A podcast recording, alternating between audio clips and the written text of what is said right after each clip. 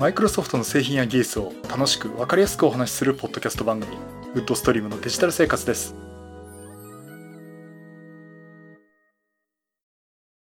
第634回目の配信になります。お届けしますのは木澤です。よろしくお願いします。はい今週もお聞きいただきありがとうございます。この配信はクラウドファンディングキャンファイアのコミュニティにより皆様のご支援をいただいて配信しております。今回も安根さん、ホワイトカラーさんはじめ合計9名の方にご支援をいただいております。ありがとうございます。ご支援の内容に関しましては、この番組のウェブサイト、windows-podcast.com でご案内しております。もしご協力いただけるとしたらよろしくお願いします。また、リサの皆さんとのコミュニケーションの場として、チャットサイト Discord にサーバーを開設しております。こちら、ポッドキャスト番組、電気アウォーカーと共同運用しております。よかったら参加してみてください。Discord サーバーの URL は番組ウェブサイトに貼ってあります。はい。ということで、えー、今週も YouTube と Podcast 同時収録を行っております。よろしくお願いします。えっ、ー、とですね。今回の話題は、えっ、ー、と、3つあります。えっ、ー、と、まず1つ目がですね、もう今週はこの話題がまずしなきゃいけないなと思ってまして。インターネットエクスプローラー。もう、我らの Web ブラウザー、インターネットエクスプローラーがですね、この6月15日にサポート終了となります。えー、今日収録時点で6月11日ですんで、もう今日話をしないといけないなという感じでお話をするんですが、あの、まあ、長らくね、えー、使っていました、えー、Windows の、まあ、標準とも言えるべき、ウェブブラウザですね、インターネットエクスプローラーなんですが、えー、ついにですね、この2022年6月15日、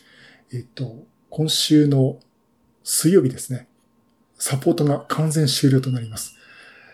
で、まあ、マイクロソフトはね、前からもうサポート終了のないはしていまして、えまず、アプリケーションの提供終了っていうのは、去年の5月21日、5月19日の段階のサポートが終了するってことは、セキュリティパッチも当てられませんので、セキュリティ上非常に問題だということになりますので、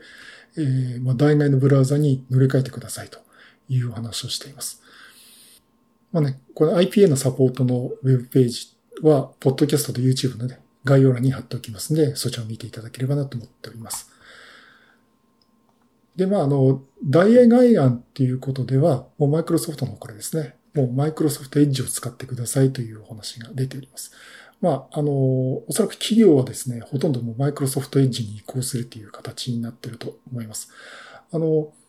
まあ、中には、あの、クロームにするとかね、今、クロームも市場シェアが今6割超えてる状況ですんで、クロームにするっていう方もね、おられると思いますし、企業もですね、この状況を踏まえて、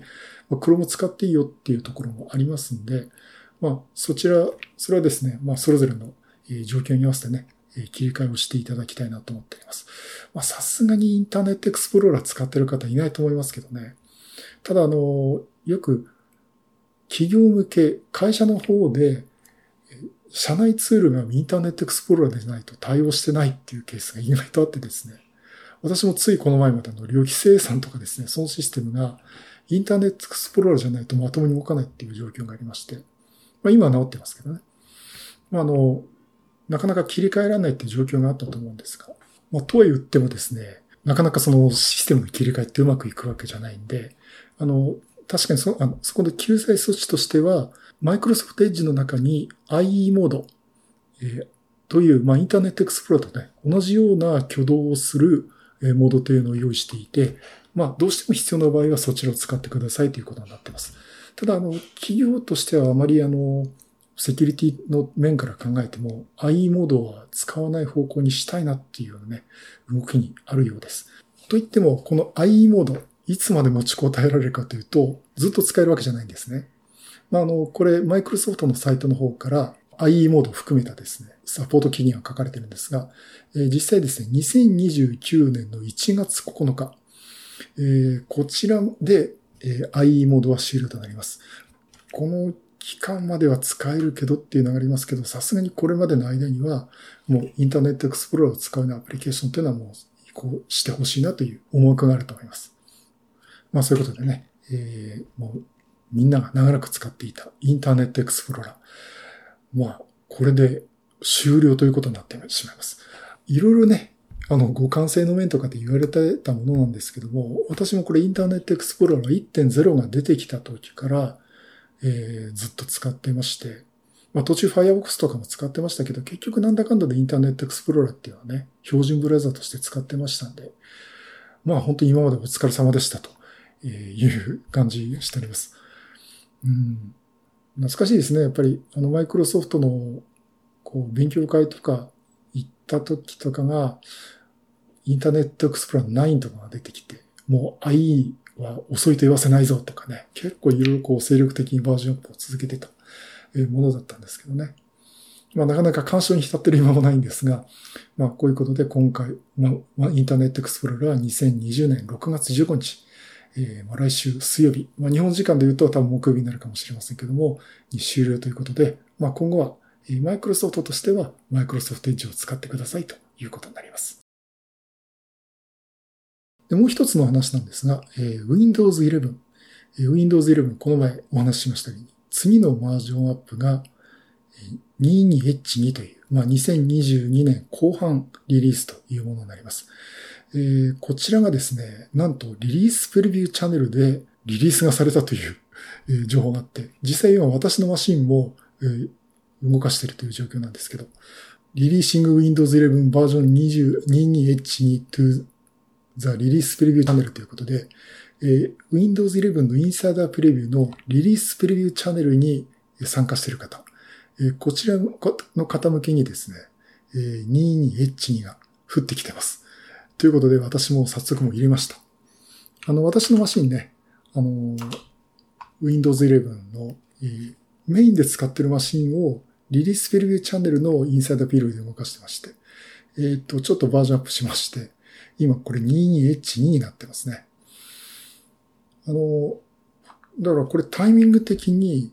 もう11月とかに出るのかなと思ってるんですけども、ちょっとね、タイミングがまだわからないんですけども、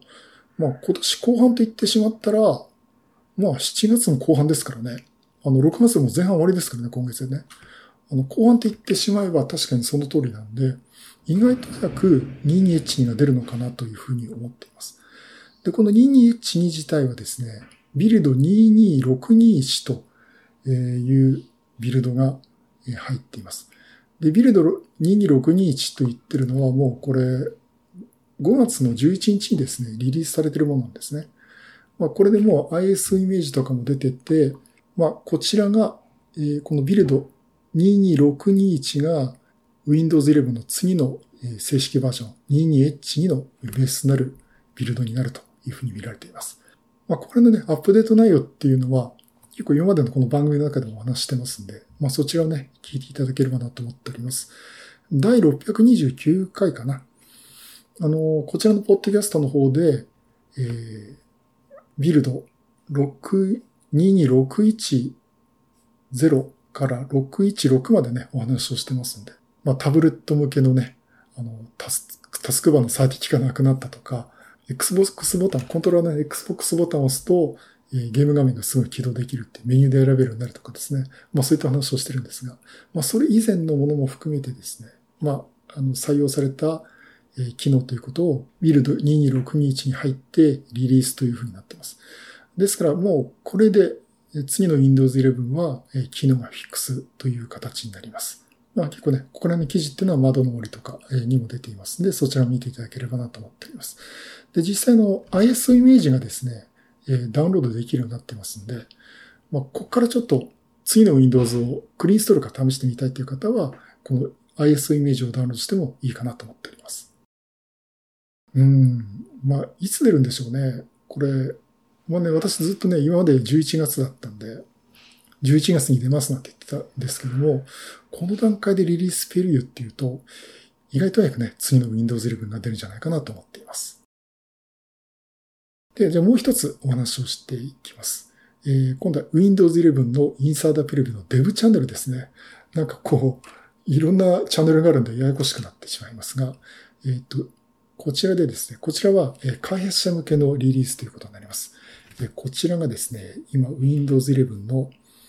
えー、デブチャンネルでビルド25、25136どんどんどんどんややこしくなってきてますけど、えビルド25136というのがリリースされています。ここでですね、出てくるのが、マイクロソフトのウェブサイトの方の、えー、 Announcing Windows 11 Insider Preview Build 25316というのが記事が出てるんですけども、ここでですね、なんと、ファイルエクスプローラー、エクスプローラーに、タブがつきましたという発表がされてます。まあ、あの、以前からね、このエクスプローラーにタブがつくっていう機能は、つくつくって話が出てて、試しに入れたりとかいろんなケースがあったんですけども、このね、25136からタブがサポートされるということになっています。で、やった試してみたいと思ったんですが、えっ、と、これ見るとですね、あの、このタブの機能は一部の方に提供してますということで、全員にまだ配ってないんですね。で、私の方では、えー、これ、インサイダープリビューのデブチャンネルは、えー、ハイパービーの仮想環境で動かしてまして、えー、こちらは、えー、ビルド25136というのを今インストールしています。で、この状態で、エクスプローラータブ化でされてるかなと思ったらね、残念ながら私の方されてなかったですね。本当はタブっていうとね、この一枚のこう、ま、ローカルディスクだとか、ま、デスクトップとか、今表示されてるフォルダーの名前が、あの、ウィンドウの一番上、エクスプローのウィンドウの一番上に書かれるんですが、ここにね、タブが書かれるというものになるんですが、残念ながらね、私の Insider Preview では、タブが書かれていませんでした。まあ、これタブの機能はですね、ちょっとすごく欲しいなと思ってるんで、本当ね、インサイダープレビューのデブチャンネルって言わずに、あの、気持ちとしてはこの 22H2 で入れて欲しかったなっていうくらいなんですけども。まあ、これはね、まあ、そのうち私のところに降ってくるでしょうから、えー、楽しみに待ちたいなと思っております。そういうことでね、Windows 11も今インサイダービューのデブチャンネルの方では、2万5000番台というビルドの方で、どんどん機能追加されて試していますので、まあ、あの、私もね、どんどんこう、フィードバックをしていきたいなと思っています。で、やっぱり、あの、これからもね、デブチャンネルを紹介していくと思うんですけども、まあ、前にもありましたようにね、実回機能実装したんだけど、マイクロソフトが、あ、いらねえやと思った機能は、あの外されてしまうこともありますんでね、入れてみてほしいなと思ったら、これ良かったっていうフィードバックをね、マイクロソフトにもね、投げなきゃいけないのかなと思っています。はい、えー、そういうことで、えー、マイクロソフトから、えー、Windows 11 Inside Preview Dev チャンネルで25136、えー、ファイルエクスプローラーのタブがつき始めましたよという話をさせていただきました。はい、第634回はインターネットエクスプローラーサポート終了のお話と、Windows 11次のバージョン 22H2 のリリースプレビューチャンネルでリリースされたという話と、Windows 11インサイダーピルブデブチャンネルの25136の話をさせていただきました。えっ、ー、と、あの、先日ね、あの、Surface Laptop Go 2のお話をさせてもらいましたけど、あの、結構 YouTube の方でね、えー、多分学生さんが何人かですね、あの、持ってますよとか、えー、Surface Laptop Go 2まあ、買おうかなとかね、いう話をされてました。あの、結構ね、まああの、私もこの12万円の最上位モデル買うよりは、まあ、16万円の、まあ、サーフスラップトップ4にした方がいい場合もありますよって話をしてまして。まあ、あの、まあ、いろいろご意見いただいている中で、いや、やっぱり4万円の差はでかいですよっていう。あの、20代に4万円の差はでかいですよっていう学生さんだと思われ、思いますけども、言われてましたけど。いや、20代じゃなくても私の年でも4万円はでかいです。普通にでかいです。あの、まということでね、低価格に抑えて、コンパクトなサーフェスラップトップの欲しいって方は、まあ、前回と同じ話しますけど、サーフェスラップトップ GO2 ね、えー、していただいてもいいかなと思っています。でね、一つはちょっとご指摘があったんですけども、あの、同じスペックならばっっていう話してたんですけど、あの、 Surface Laptop 4ね、あの、コンシューマーモデルについては、あの、Core i シリーズじゃないんですね。あの、 Surface Laptop Go 2は Core i シリーズなんですけども、 Surface Laptop 4のコンシューマーモデルになると、私はね、Core i シリーズ、CPU も同じですみたいな言い方しちゃったんですけど、これちょっと間違いでして、まあ、ご指摘いただきましてね。あの、 Surface Laptop 4の、まあ、コンシューマーモデル、一般市販モデルは AMD の Ryzen ですね。えー、これを搭載しておりますんで、全く一緒というわけではないんで、まあ、そこちょっと注意いただければなと思っております。まあね、AMD もいいと思うんですけどね、あの、先日の Windows 11のアップデートで、AMD のプロセッサーでうまく動かないっていうケースがあったっていうのもありましてね。あの、ちょっと私の知り合いで、あの AMD のマシン、プロセッサーのマシンに Windows 11アップデートしたら、あの、BSO でですね、ブルースクリーンオブデスっていうあの青画面ですね。えー、あれが出てしまって起動を繰り返すということがあったっていうね、こともありますんで、うん、まあ、安定性でいくと、まあ、十分、まあ、ほとんど問題ないと思うんですけども、私はちょっとまだインテルの方を使っていこうかなっていうふうに思ってますし、まあ、あの、企業向けモデルになると、なおさら安全牌を狙って、インテル製っていうのね、えー、あるのかなとま。あ別にですから、あの、ライゼンが悪いとかね、AMD が悪いってことは決してないですし、コストパフォーマンス優れてるんで、